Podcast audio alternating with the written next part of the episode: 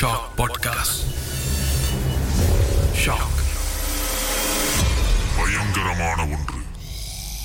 என்னை நம்ப வைப்பதற்காக. அது என்னை தொட்டது. இது லிங்கேஸ்வரனின் பேய் டைரி. சீசன் த்ரீ தொடர்ந்து இந்த பேய் டைரி நிகழ்ச்சியை கேட்டு பல பேர் பல கேள்விகளை கேட்குறீங்க. இது ஒவ்வொன்றும் ஒரு அனுபவம் தான் அந்த அனுபவம்ன்றது நாம் அதை எக்ஸ்பீரியன்ஸ் பண்ணணும் அப்படின்ற அவசியம் கிடையாது.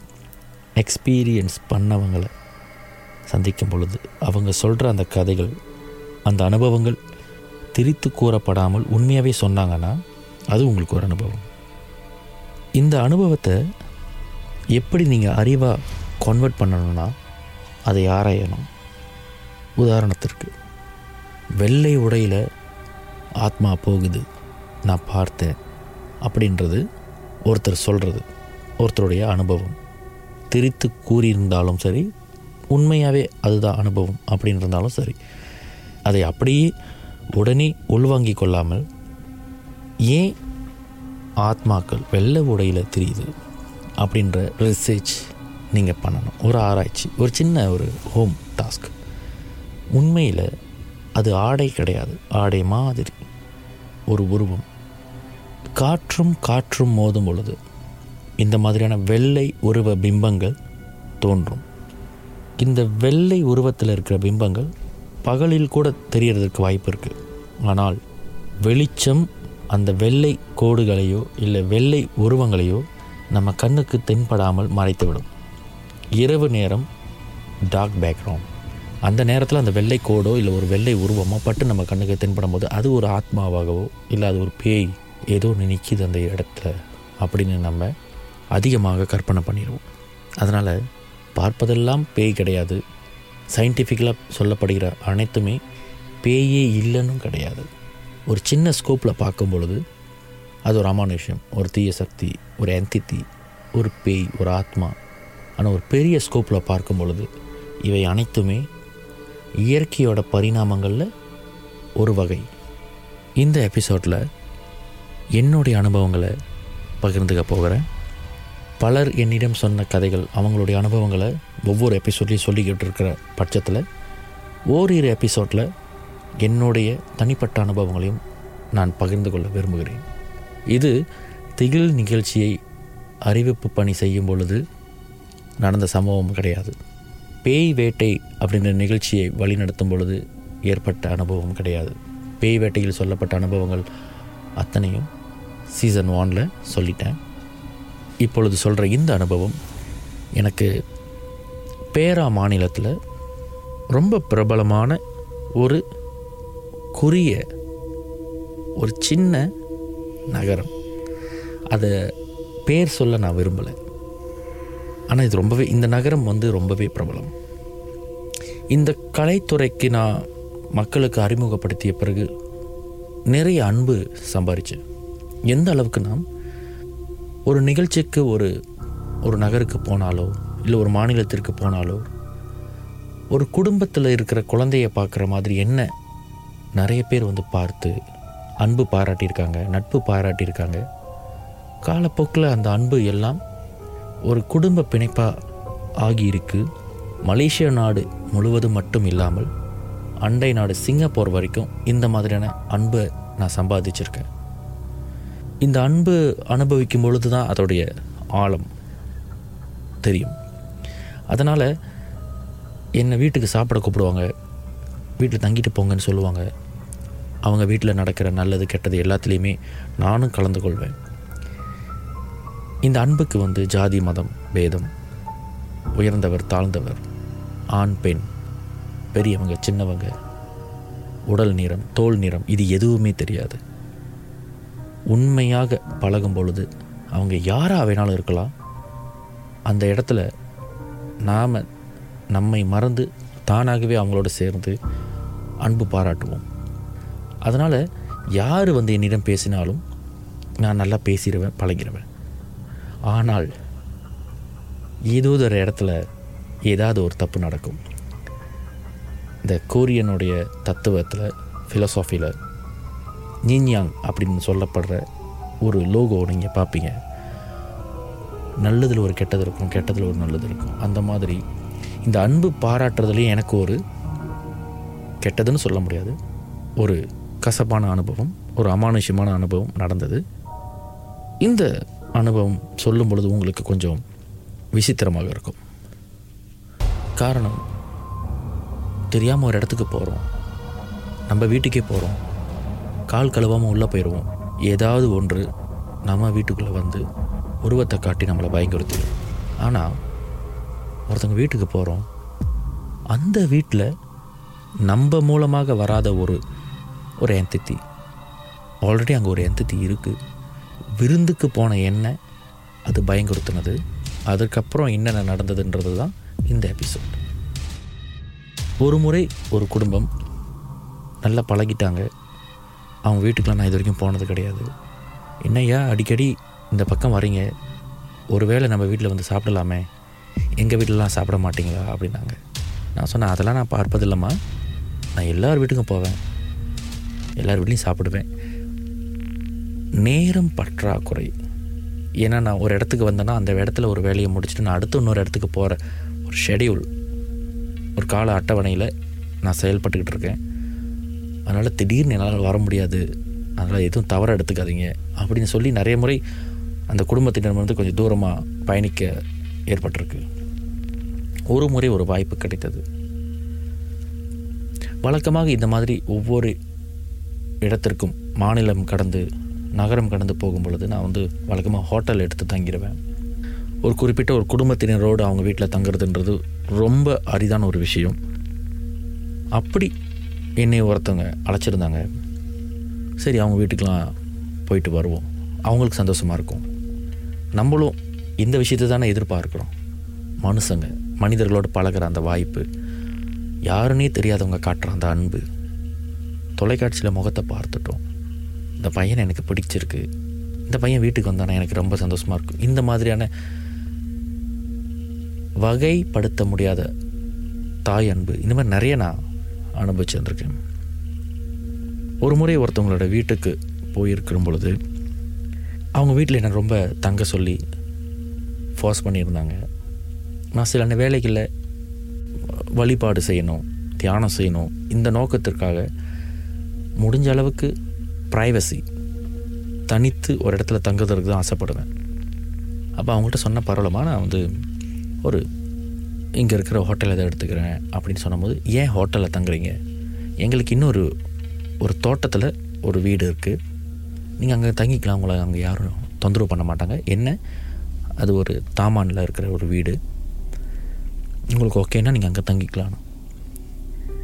இந்த மாதிரி அவங்க சொல்லும் பொழுது எனக்கு என்ன தோணுச்சுன்னா இன்னும் வசதியாகிடுச்சு தாமானில் ஒரு வீடு கண்டிப்பாக வசதியாக இருக்கும். நீர் பிரச்சனை மின்சார பிரச்சனை இருக்காது. நினச்ச நேரத்துக்கு நம்மளும் வெளியெல்லாம் போகலாம். யாருக்கும் நம்ம தொந்தரவாக இருக்க மாட்டோம். நமக்கு எதுவும் தொந்தரவாக இருக்காதுன்னு சரின்னு சொல்லிட்டேன். இந்த சரின்னு சொல்லும் பொழுது என்னை அந்த வீட்டில் தங்க சொன்ன அந்த வீட்டில் இருந்த ஒரு பெண். அவங்க சொன்னாங்க நீங்கள் தனியாக தங்கிடுவீங்களா உங்களுக்கு தைரியம் இருக்கா? அப்படின்னு ஒரு ஒரு கேலியாக வெடப்பாக கேட்டாங்க. நான் அதெல்லாம் பழகிருச்சிங்க அப்படின்னு சொல்லி இருக்கும் பொழுது அந்த வீட்டில் இருந்த அந்த பெரியவர் இன்னும் ஒரு மாதிரியாக பார்த்துட்டு இருந்தார். அவருக்கு அதில் வந்து திருப்தி இல்லாத மாதிரி இருந்தது. நான் கேட்டேன் ஏதோ சிரமமான அவர் சொன்னார் அதெல்லாம் ஒன்றும் இல்லை. தூரத்துலேருந்து போய் அங்கே தங்குறீங்களே அதுக்கு தான் யோசிக்கிறேன் அப்படின்னு சொன்னார். நான் சொன்ன பரவாயில்ல இதெல்லாம் எனக்கு பழக்கம் சொல்லிட்டேன். அவங்களும் சரி அப்படின்னு என்னை தங்குறதுக்கு அனுமதி கொடுத்துட்டாங்க. சாப்பாடுக்கு வெளியே எங்கேயும் சாப்பிட்றாதீங்க நைட் வந்து எங்கள் வீட்டில் சாப்பிடுங்க. நாங்கள் உங்களுக்காக ஸ்பெஷலாக சமைக்கிறோம் அப்படின்னு சொல்லியிருந்தாங்க. இந்த சாப்பாடுன்ற விஷயத்தில் வந்து நான் ரொம்ப ரொம்பவே அக்கறையாக இருப்பேன் என்ன காரணம்னா குறிப்பிட்ட ஒரு சில உணவுகளை மட்டும்தான் சாப்பிடுவேன். சில பொருட்களை நான் சாப்பிட மாட்டேன். அன்னைக்கு ஏதோ ஒரு ஞாபகத்தில் அந்த வீட்டுக்கு நான் சரி டின்னர் கூப்பிட்ருக்காங்கன்னு சொல்லி போகும்பொழுது ஒரு இறைச்சி அந்த இறைச்சியை வந்து நான் சாப்பிட மாட்டேன். அந்த இறைச்சியை நான் சாப்பிடாம இருந்தது வந்து அவங்களுக்கு ஒரு மன வருத்தம் ஆயிடுச்சு இல்லை சொல்லியிருக்கலாமே எங்கள்கிட்டன்னு. நான் சொன்னேன் எனக்கு தெரியாதுங்க இதை நான் சாப்பிட மாட்டேன். நீங்கள் இதை சமைக்க போகிறீங்கன்னு எனக்கு தெரியாது அப்படி நான் சொல்லியிருந்தேன். சரி பரவாயில்ல மற்றதெல்லாம் சாப்பிட்டீங்கன்னா பரவாயில்ல சாப்பிடுவேன். இது மட்டும் வேண்டாம் அப்படின்னு சொல்லும் பொழுது ஒரு தடவை சாப்பிட்டு பாருங்கள் யாருக்கு தெரியும்? இப்போ சாப்பிட்டீங்கன்னா பிடிச்சி போகலான்னு நான் சொன்னேன் இது பிடிச்சிருக்கு பிடிக்கலன்றது இல்லை என்னுடைய வழிபாடுக்கு இது ஒத்து வராத உணவு அதனால் சாப்பிட மாட்டேன் அப்படி சொல்லி நான் மறுத்துட்டேன்.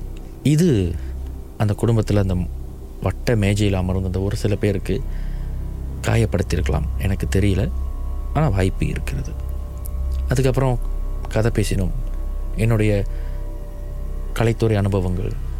அவங்க என்னை பார்த்த நிகழ்ச்சிகளில் என்னை பார்த்த அந்த தருணங்கள் எல்லாம் நிறைய பகிர்ந்துக்கிட்டோம் ஒரு நல்ல ஒரு கான்வர்சேஷன் ஆஃப்டர் அ டின்னர் எல்லாம் முடிச்சுட்டு நான் திரும்ப அந்த ஃபார்ம் ஹவுஸ் அவங்களுடைய தோட்டத்திற்கு முன்னவே இருக்கிற ஒரு வீடு. அங்கே வந்துட்டேன். மேல் மாடியில் முதல் ஒரு ரூம் இருந்தது. அந்த ரூமில் போய் படுக்கும் பொழுது தோட்டத்துக்கு பின்னாடி இருந்து வர வீசுகிற அந்த காற்று அவ்வளோ சில்லுன்னு இருந்தது. ஒரு விவசாயம் சார்ந்த ஒரு நகரம். பெரிய பெரிய பில்டிங்லாம் இல்லாத ஒரு நகரம். சுத்தமான காற்று. இரவு நேரத்தில் வானத்தை பார்க்கலாம். தெளிவான வானம் நட்சத்திரம் கண்ணுக்கு தெரியுது மலேசியாவோட ஒரு முப்பது வருஷத்துக்கு முன்னே எஸ்டேட் தோட்டப்புற வாழ்க்கை அதை அனுபவிக்கிற ஒரு வாய்ப்பு அந்த இடத்துல எனக்கு கிடைச்சிருந்தது. நல்ல தூக்கம். ஆனால் அந்த தூக்கத்தில் ஒரு கனவு. ஒரு கூரான நகம் ஒரு கூர்மையான நகம் கொண்ட விரல் என்னுடைய தோல் பட்டிய வருடுற மாதிரி ஒரு கனவு. ஆனால் கனவில் நான் அதே வீட்டில் அதே மெத்தையில் நான் நானாக படுத்திருக்கேன்.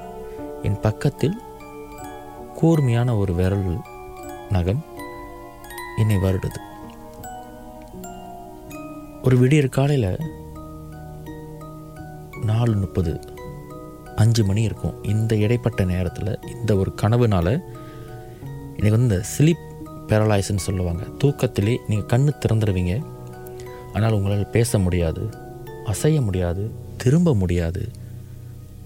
உங்களுடைய கை விரல்களை கூட மடக்க முடியாத மாதிரி ஒரு பேரலைஸ் சயின்டிஃபிக்கலி இது வந்து ஒரு உடலுடைய கண்டிஷன் அப்படின்னு சொல்கிறாங்க ஆனால் இந்த ஸ்பிரிச்சுவாலிட்டி இந்த மாதிரி அமானுஷம் சார்ந்த பேரனாமல் சார்ந்தவங்க என்ன சொல்கிறாங்கன்னா இதுதான் உங்களுடைய ஆத்மா உடலை விட்டு சற்று விலகி நிற்கிற தருணம். அதனால் உங்கள் உடல் உங்கள் மூளை செயல்படும். ஆனால் நீங்கள் நினைக்கிற மாதிரி செயல்படாது. காரணம் உங்களுடைய ஆத்மா தள்ளி நின்று செயல்பட்டு கொண்டிருக்கும் அப்படின்னு ஒரு சின்ன தியோரி இருக்குது இந்த பேரலைஸில் கொஞ்ச நேரம் கழித்து நான் கண் விழிச்சிட்டேன்.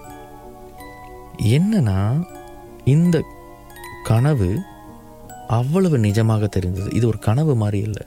இது உண்மையாக நடந்திருக்கு ஆனால் என்னால் அசைய முடியாதனால இது கனவு மாதிரி தெரியுது அப்படின்ற ஒரு விஷயம் எனக்குள்ள ஒரு டிஸ்டர்பன்ஸாக இருந்துக்கிட்டே இருந்தது. இரண்டாவது நாள் இரண்டாவது இரவு. அது ஒரு சின்ன டவுன் ரொம்ப பெரிய டவுன் சொல்ல முடியாது. ரொம்ப சின்ன டவுன் ஒரு கிராமப்புறமான ஒரு தோட்டப்புறமான ஒரு சின்ன நகரம். அதனால் அங்கே கடையெல்லாம் நைட் அடைக்கிறதுக்கு தொடங்கிடுவாங்க அதனால் நீங்கள் நைட்டில் அங்கே எங்கே போனாலும் ஒன்றுமே இருக்காது. இதனால் நான் அங்கே கொஞ்சம் சீக்கிரமாகவே படுத்துட்டேன். கையில் தொலைபேசி இன்டர்நெட் அப்படி தூங்கிட்டேன். ஒரு நள்ளிரவில் திரும்பவும் எனக்கு அந்த ஸ்லீப் பேரலைஸ் வந்தது. அந்த தருணத்தில் நான் ரியலைஸ் பண்ணது என்னென்னா ஸ்லீப் பேரலைஸ் அடிக்கடி வராது. என்றாவது ஒரு நாள் உங்களுடைய உடல் ரொம்பவே அசதியாக இருக்கும் பொழுது உங்கள் மூளை செயல்பட தொடங்கி உங்களுடைய உடல் அதுக்கு ஒத்துழைக்கலைன்னா இந்த ஸ்லீப் பேரலைஸ் வர்றதுக்கான வாய்ப்புகள் அதிகம்.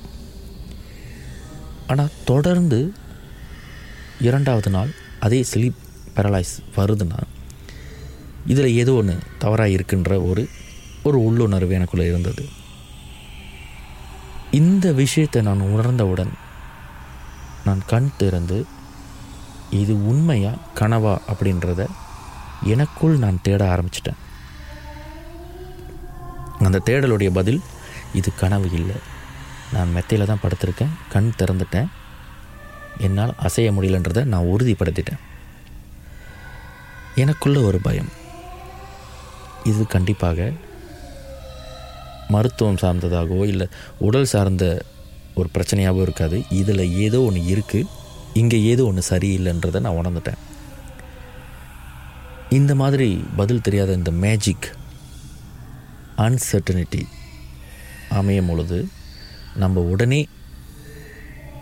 ஒரு வழிபாடு இல்லை ஒரு மந்திரம் இல்லை ஒரு நம்மளோட இஷ்ட தெய்வம் இவங்களை பற்றி நினைக்கிறது அவங்கள பற்றியான பாடல்கள் அவங்கள பற்றி அவர்களுக்கான மந்திரங்களை நம்ம சொல்கிறது வழக்கம்.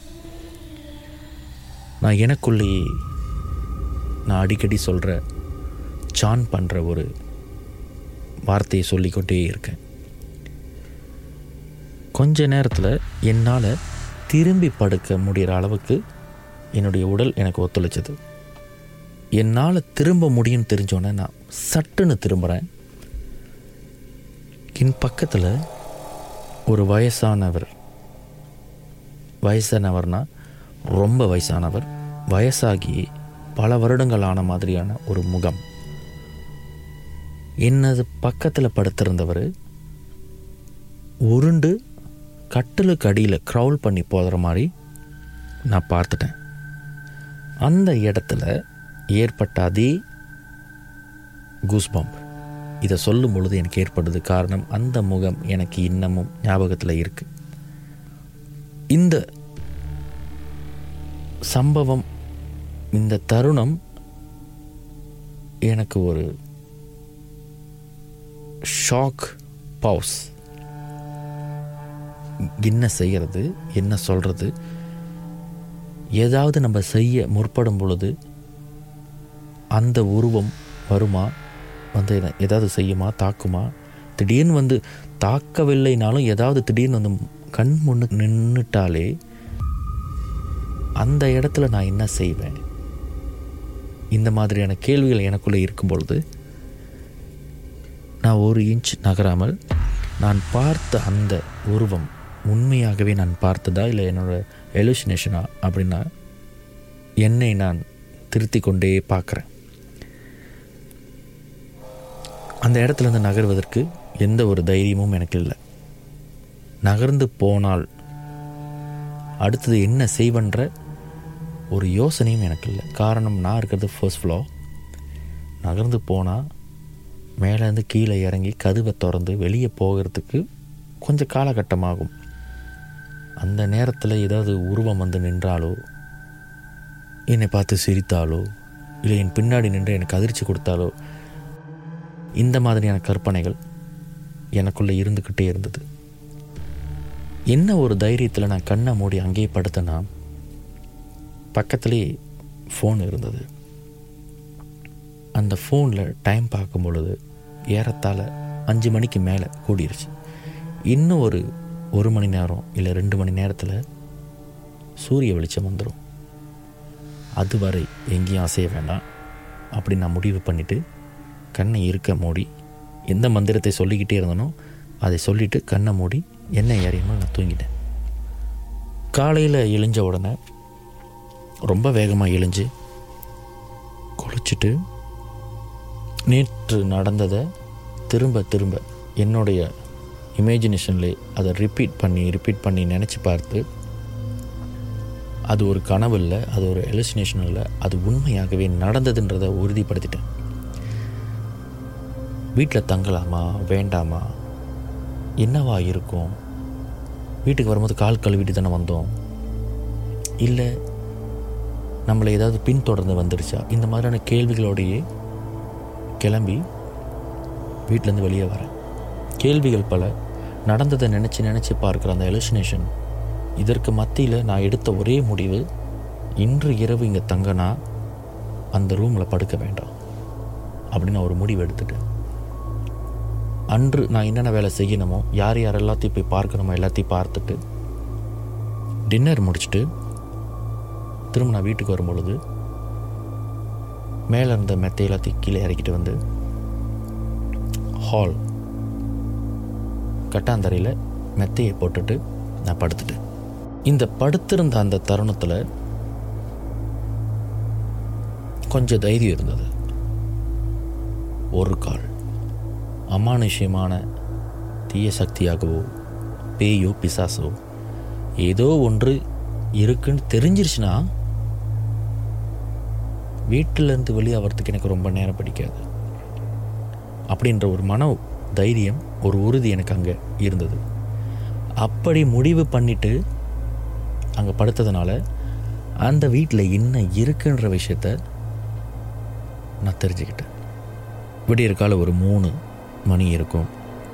ஒரு ஃபுட் ஸ்டெப்ஸ் காதில் கேட்குது அந்த உறக்கத்திலே மெதுவாக கண் திறந்து நான் ரியலைஸ் பண்ணது கண்டிப்பாக இந்த வீட்டில் நான் தனியாக இல்லை.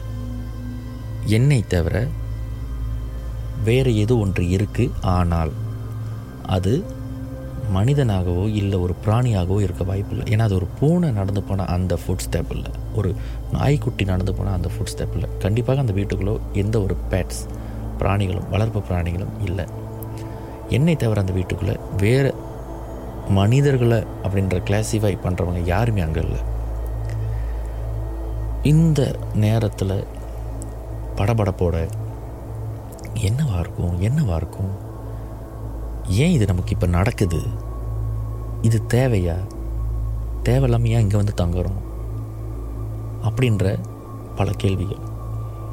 ஆளே தங்காத ஒரு வீடு ஒரு ஃபார்ம் ஹவுஸ் இந்த வீட்டில் யாருமே தங்காதனால ஏதாவது வந்து தங்கியிருக்கா? இப்படி பல கேள்விகள் எனக்குள்ளேயே இருக்கிற பட்சத்திலேயே அந்த படபடப்பிலே மெதுவாக கண்ணை திறந்து என்னை நானே தைரியப்படுத்திக்கிட்டு மெதுவாக திரும்புகிறேன் கிச்சன் சைட் ஹாலில் படுத்து கிச்சன் சைட் நான் பார்க்குறேன்.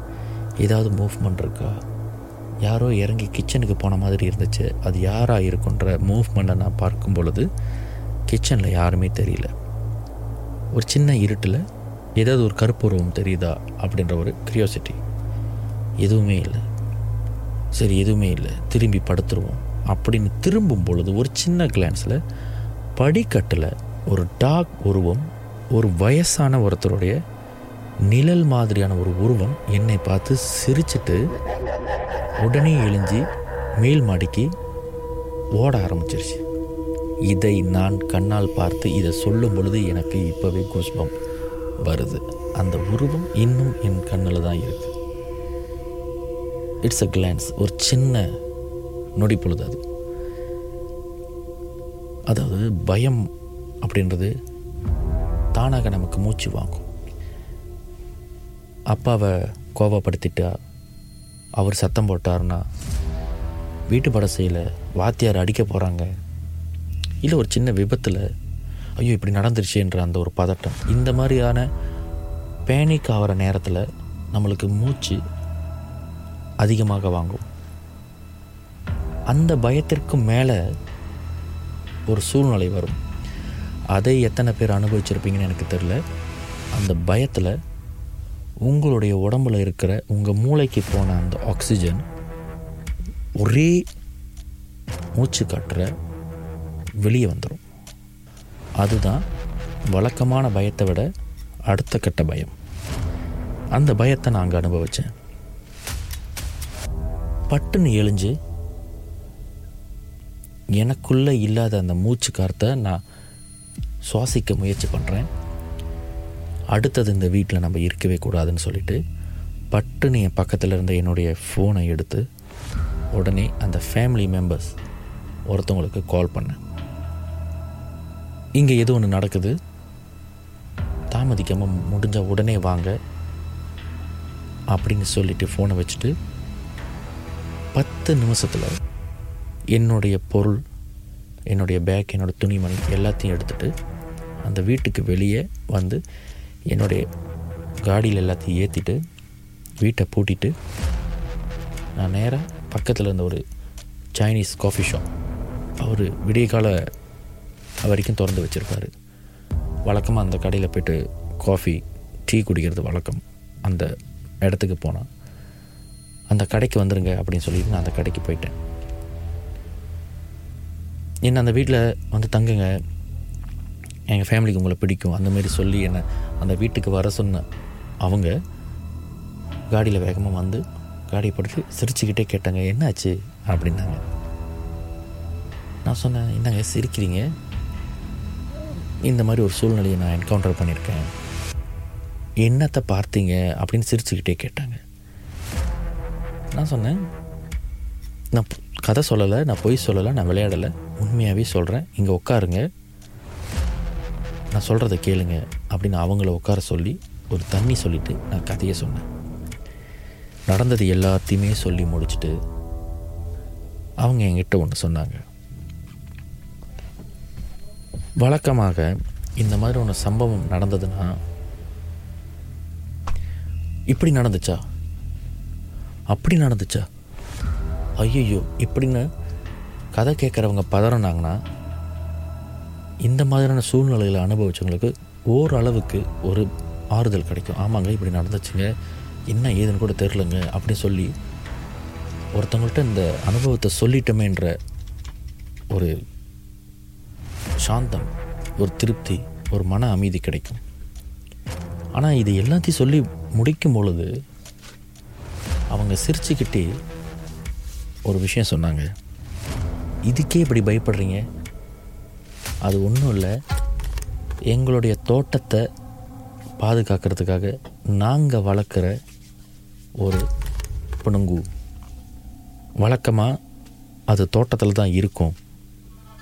ஆனால் தோட்டத்தில் கோயில் திருவிழா செய்கிறாங்க கோயில் திருவிழா செய்யும் பொழுது அந்த பூஜை புனஸ்காரம் அங்கே செய்கிற சடங்குகள் சாங்கியம் இது எல்லாமே இந்த கார்டியன் ஸ்பிரிட் பெணுங்குவை டிஸ்ட்ராக்ட் பண்ணக்கூடாது அது பயந்து ஓடக்கூடாது அப்படின்றதுக்காக அந்த ஃபார்ம் ஹவுஸில் நாங்கள் தான் எடுத்துகிட்டு போய் வச்சுருக்கோம். அதை ஒரு சொம்பில் ஒரு மண் சட்டி சொம்பில் அடக்கி வச்சு மேலே தான் வச்சுருக்கோம். ஆனால் அது நீங்கள் படுக்கிற அறையில் நாங்கள் வைக்கல. இன்னொரு அறையில் வச்சுருக்கோம். ஆனால் அது ஏன் உங்கள் ரூமுக்கு வருதுன்னு எனக்கு தெரில இதனால் நான் மன்னிப்பு கேட்டுக்கிறேன் அப்படின்னு சொல்லிட்டாங்க. நான் சொன்னேன் என்னங்க? இது என்னமோ ஒரு விளையாட்டு கதை மாதிரி சொல்கிறீங்க வீட்டில் இப்படி ஒரு பொருளை வச்சுக்கிட்டு நீங்கள் எப்படி என்ன அவ்வளோ தைரியமாக அங்கே தங்க விட்டீங்க? அப்படின்னு நான் கேட்டதுக்கு நாங்கள் உங்களை அங்கே தங்க சொல்லலையே. நாங்கள் வீட்டில் தானே தங்க சொன்னோம். நீங்கள் தானே ப்ரைவசி வேணும். அப்படின்னு சொன்னீங்க. சாமிலாம் கும்பிடணும். அப்படின்னு சொன்னீங்க. நான் நினச்சேன் ரொம்ப வழிபாடில் இருக்கிறவர் இதை இந்த சக்தியெல்லாம் இவரை நெருங்காது அப்படின்னு சொல்லிட்டு தான் சரி தைரியமாக உங்களை அனுப்பி வச்சுட்டோம். அப்போவும் நீங்கள் போயிட்ட பிறகு எங்களுக்குள்ளே நாங்கள் பேசினது திடீர்னு அவரை ஏதோ டிஸ்டர்ப் பண்ணிட போகுது அப்படின்னு நாங்கள் பேசும் பொழுது எங்கள் வீட்டில் தான் சொன்னாங்க இந்த இறைச்சியை சாப்பிட்டா பக்கத்தில் எதுவும் அண்டாது அதனால் அவருக்கு இந்த இறைச்சி சமைச்சு கொடுத்துருங்க. நைட் வந்து சாப்பிட்டுட்டு அங்கே தங்கட்டும் அவருக்கு அந்த பிரச்சனை வராது அப்படின்றதுனால தான் உங்களுக்கு அன்னைக்கு முத நாள் நைட் டின்னர் அந்த இறைச்சியை சமைச்சு கொடுத்தோம் அப்படின்னு இவங்க சொன்னாங்க. இந்த தருணத்தில் நான் பயப்படுறதா? இப்படி ஒரு சூழ்நிலையை எந்த தைரியத்தில் இவங்க எனக்கு அமைச்சு கொடுத்தாங்க அப்படின்னு இவங்க மேலே ஆத்திரப்படுறதா? இப்படி பல கேள்விகள் எனக்குள்ளே இருந்தது. இந்த ஒரு குறிப்பிட்ட இறைச்சி. இது வழக்கமாகவே நிறைய கேள்விப்பட்டிருப்பீங்க. அந்த இறைச்சியெல்லாம் எது என்னன்னு சொல்ல விரும்பலை. தெரியாதவங்க தெரிஞ்சவங்கள்ட்ட கேட்டு தெரிஞ்சுக்கோங்க. இந்த குறிப்பிட்ட ஒரு பிராணியோட இறைச்சி அதை சமைச்சு சாப்பிட்டா இந்த மாதிரியான துஷ்ட சக்திகள் நம்மளை நெருங்கி வராது. கொஞ்சம் அஞ்சு விலகி நிற்கும் நம்மளை தொந்தரவு செய்யாது அப்படின்ற ஒரு எழுதப்படாத சமயத்தில் சொல்லப்படாத ஒரு சோஷியல் நம்பிக்கை. இது வந்து எந்த மதத்துலேயும் எந்த சமய புத்தகத்திலையும் எழுதப்படலை. இது ஒரு சோஷியல் நம்பிக்கை. யாரோ ஒருத்தவங்க சொல்லி அது இப்படி பரவன ஒரு நம்பிக்கை இது. இது உண்மையாக பொய்யான்றது எனக்கு தெரியல. ஆனால் அதனால தான் உங்களுக்கு முத நாள் அந்த டின்னர் உங்களுக்கு நாங்கள் தயார் பண்ணோம். நீங்கள் தான் சாப்பிட மாட்டேன்னு சொல்லிட்டீங்க. அப்போது நாங்கள் யோசித்தோம் இருந்தாலும் உங்களோட ப்ரைவசிக்காக நாங்கள் உங்களை தொந்தரவு பண்ணலை. ஏன்னா நீங்கள் முதல் முறையாக வீட்டுக்கு வந்திருக்கீங்கன்றதுனால தான் நாங்கள் விட்டுட்டோம் அப்படின்னு அவங்க சர்வ சாதாரணமாக சொன்னாங்க. இது நடக்கிறப்ப விடியற்காலை ஒரு மணி நான்கு நான்கு முப்பது. இந்த காலகட்டம். இது எல்லாம் சொல்லிட்டு அவங்க கடைசி இன்னொரு விஷயமும் சொன்னாங்க. நீங்கள் இதுக்கு பயப்படணும் அவசியம் இல்லை. அந்த மாதிரியான இந்த தோட்டத்தில் இருக்கிற இந்த பழத்தோப்பு இந்த விவசாயத்தோட தோப்பு இது எல்லாத்தையும் பாதுகாக்கிற இந்த மாதிரியான ஸ்பிரிட் ஆபத்தாக இருக்காது அதுங்க ரொம்ப விளையாட்டாக இருக்குங்க அந்த விளையாட்டு தான் தோட்டத்துக்கு எதுவும் வரக்கூடாது எந்த ஆபத்தும் வரக்கூடாதுன்றதுக்கான ஒரே ஒரு சாதகமான ஒரு விஷயம். ரொம்ப ப்ளேஃபுல்லான ஸ்பிரிட்ஸ் இதுக்காக பயப்படுறீங்க அப்படின்னு ஒரு கேள்வி கேட்டுட்டு அவங்களுக்கு வந்து அது ஒரு நகைச்சுவையான ஒரு சிரிப்பாக இருந்தது.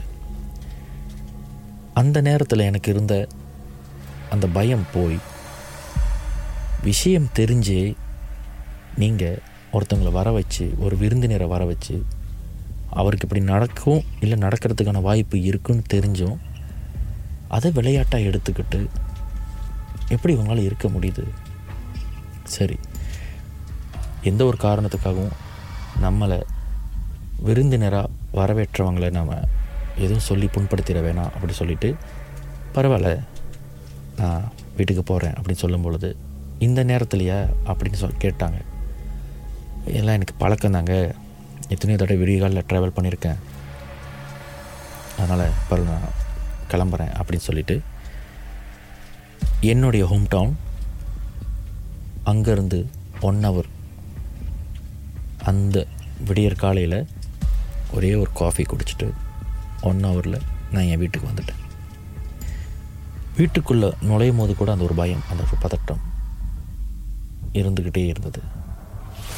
அங்கேருந்து நேராக இங்கே வரமே நம்மை பின்தொடர்ந்து ஏதாவது வந்துடுமோ அப்படின்ற ஒரு பயம் இருந்தது. கை காலெல்லாம் நல்லா க அலம்பிட்டு ஒரு சின்ன வழிபாடு பண்ணிவிட்டு ரொம்ப பாசிட்டிவான தாட்ஸோட நல்ல எண்ணங்களோட போய் படுத்திருந்தேன். இந்த நல்ல எண்ணங்களோடு படுக்கும் பொழுது இன்னொரு நல்ல முடிவும் எடுத்தேன். இனிமேல் யாரையாவது பார்க்கும் பொழுது இல்லை பார்க்க போகும் பொழுது யார் வீட்லேயும் ஓவர் நைட்டாக ஸ்டே பண்ணுறது கூடாது அப்படின்ற ஒரு முடிவு எடுத்தேன் சொல்ல முடியாது. இந்த மாதிரி அனுபவங்கள் உங்களுக்கும் இருந்திருக்கலாம். இதில் வந்து யாரும் கெட்டவங்க நல்லவங்க அப்படின்னு ஒன்றும் கிடையாது. இந்த கதையை சொல்வதற்கான நோக்கம் என்னென்னா